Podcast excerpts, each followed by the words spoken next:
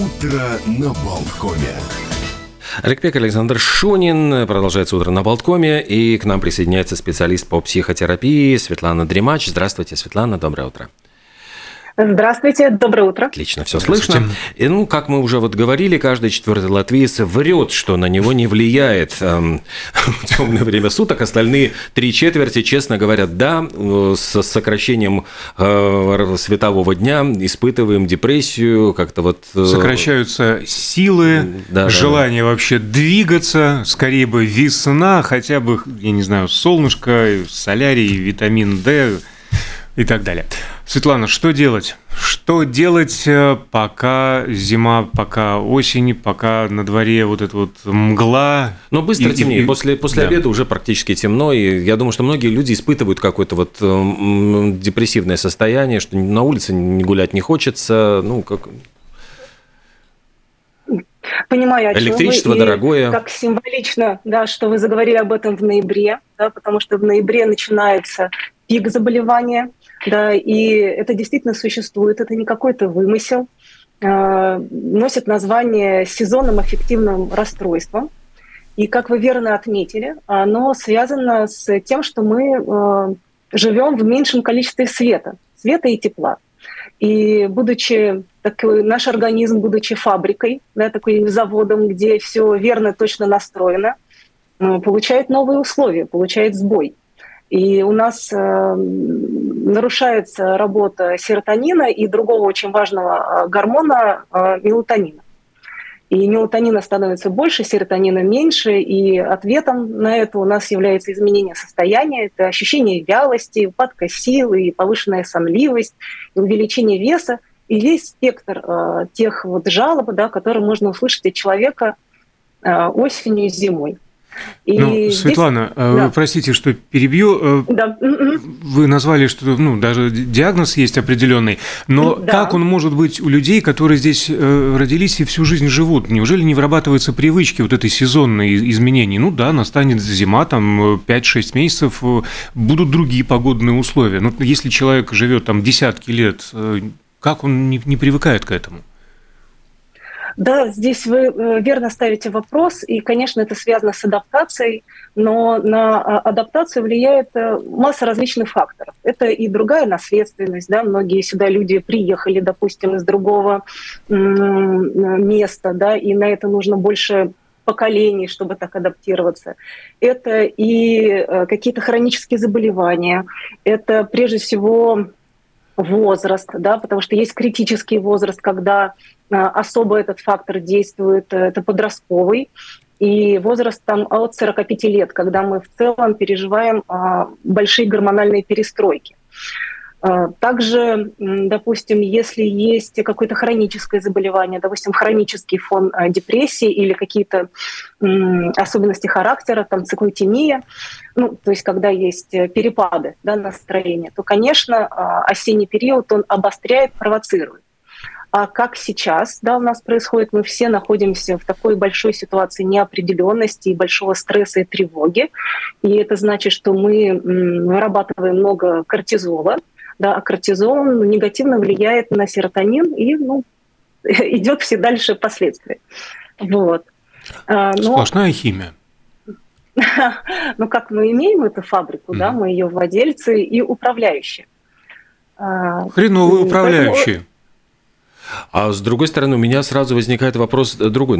Как справлялись-то наши предки? Им-то еще было сложнее. Они сидели при лучине, у них не было электричества, может быть, и не было системы центрального отопления. То есть вопрос о том, когда затопят, у них просто не стоял. Им нужно было самим искать дрова, там, топить печки, чем-то обогреваться. То есть, наверное, ведь эта проблема не сегодня родилась. Она, конечно, обострилась, мне кажется, очень с технологическим прогрессом, да, потому что люди до технологического прогресса, они больше завязаны на природные ритмы, да, и вся природа, она засыпает и замедляется в осенне-зимний период, и люди также засыпали и замедлялись в осенне-зимний период. Да, то есть менялся тот образ жизни, и это было как бы соорганично. Да. Сейчас, когда человеку надо там, вставать в 6 утра и заканчивать, допустим, свой рабочий день очень поздно, то эти все ритмы у нас очень сбиты, да, мы отсоединены от природы. То есть, да, ну, то есть то, что крестьянин раньше мог зимой совершенно позволить себе, ну, лежать на печке, там сидели с детьми, занимались, там что-то вышивали, ткали, то есть там в избе, и не было этого. А сейчас работу никто не отменяет. Безусловно, это существенный факт. Слушайте, извините, что смеюсь, я просто вспомнил, сейчас о себе скажу, я не помню, когда я видел собственную квартиру при свете дня. Угу. Ухожу темно, прихожу темно. Ну да. А, Светлана, что делать в этой ситуации? Как вот этой химической фабрике внутри нас помочь? Я не знаю, фармакология спешит на помощь, те же самые витамины, какие-то таблеточки, и не знаю, прогулки на свежем воздухе морозном. Что, как? Да, абсолютно верно. Хороший вопрос, что делать. Для начала важно понять, что хочется. Потому что, ну, например, люди, которые являются гиперответственными и такими перфекционистами, они тоже входят в группу риска, да, потому что они хотят все время быть очень мобилизованными, все время очень включенными, все время быть вот такими на высоком потенциале. Тоже не всегда это оптимальный выбор. Да? Зимой, правда, можно позволить себе, ну, чуть больше расслабиться. Это с одной стороны. Но есть и вторая сторона медали, да. Если я хочу действительно повлиять и как-то сделать себе больше этой активности, больше этого выбора, то последние исследования показывают, что очень хорошо работает светотерапия. То есть это освещение определенное количество люминов, да, и там 2 часа в день, допустим, находиться при достаточно ярком освещении. И также важна физическая активность, как вы сказали, но физическая активность в светлое время суток. То есть, допустим, сместить время обеда или там, куда-то перекуса в какое-то другое место, но пойти днем, выйти на улицу и обязательно погулять. Это очень такой действенный способ. Другой момент, что серотонин и мелатонин у нас они вырабатываются из триптофана. И это количество мы можем увеличить, то есть это как строительные блоки, да, из чего строятся эти гормоны, и увеличить посредством диеты, то есть кушать определенные продукты. Ну, например, триптофана много содержится в яйцах, в молочных продуктах, особенно в сыре, в рыбе содержится. Вот можно посмотреть и как-то тоже скорректировать свою диету, да, чтобы были у этой фабрики нашей материалы для строительства. Вот. Общение с друзьями, с семьей, какие-то вот праздники, поскольку вот я смотрю, ведь не зря и Рождество, и День Благодарения, они как-то вот приходятся на это темное время суток. Очевидно, это не случайно, вот, наверное, как-то наши предки пытались... Безусловно. Понимаете, помогает то, что дает ощущение радости. Да, у нас есть 2 гормона, которые нас делают счастливыми. Это серотонин и дофамин. Они немножечко по-разному работают. Вот, но то, о чем вы говорите, приятные переживания, теплые, поддерживающие близкие отношения, это то, что вообще способствует переживанию человека счастья, удовлетворению в жизни. И, конечно, это помогает. А из таких специфических, допустим, каких-то методов, то вообще нам нужно больше работать со своими переживаниями, да, находить способ выражать эти переживания. И очень помогает арт-терапия или сказкотерапия. То есть что-то такое, где человек включает, ну, вообще-то свой творческий потенциал. Да, потому что один из как бы, тяжелых симптомов такой депрессии – это апатия, да, ничего не хочется. А когда мы начинаем даже что-то творить, не знаю, лепить из пластилина, казалось бы, мелочь, но это как бы нашу внутреннюю настроенность очень меняет. Чего ни в коем случае нельзя делать?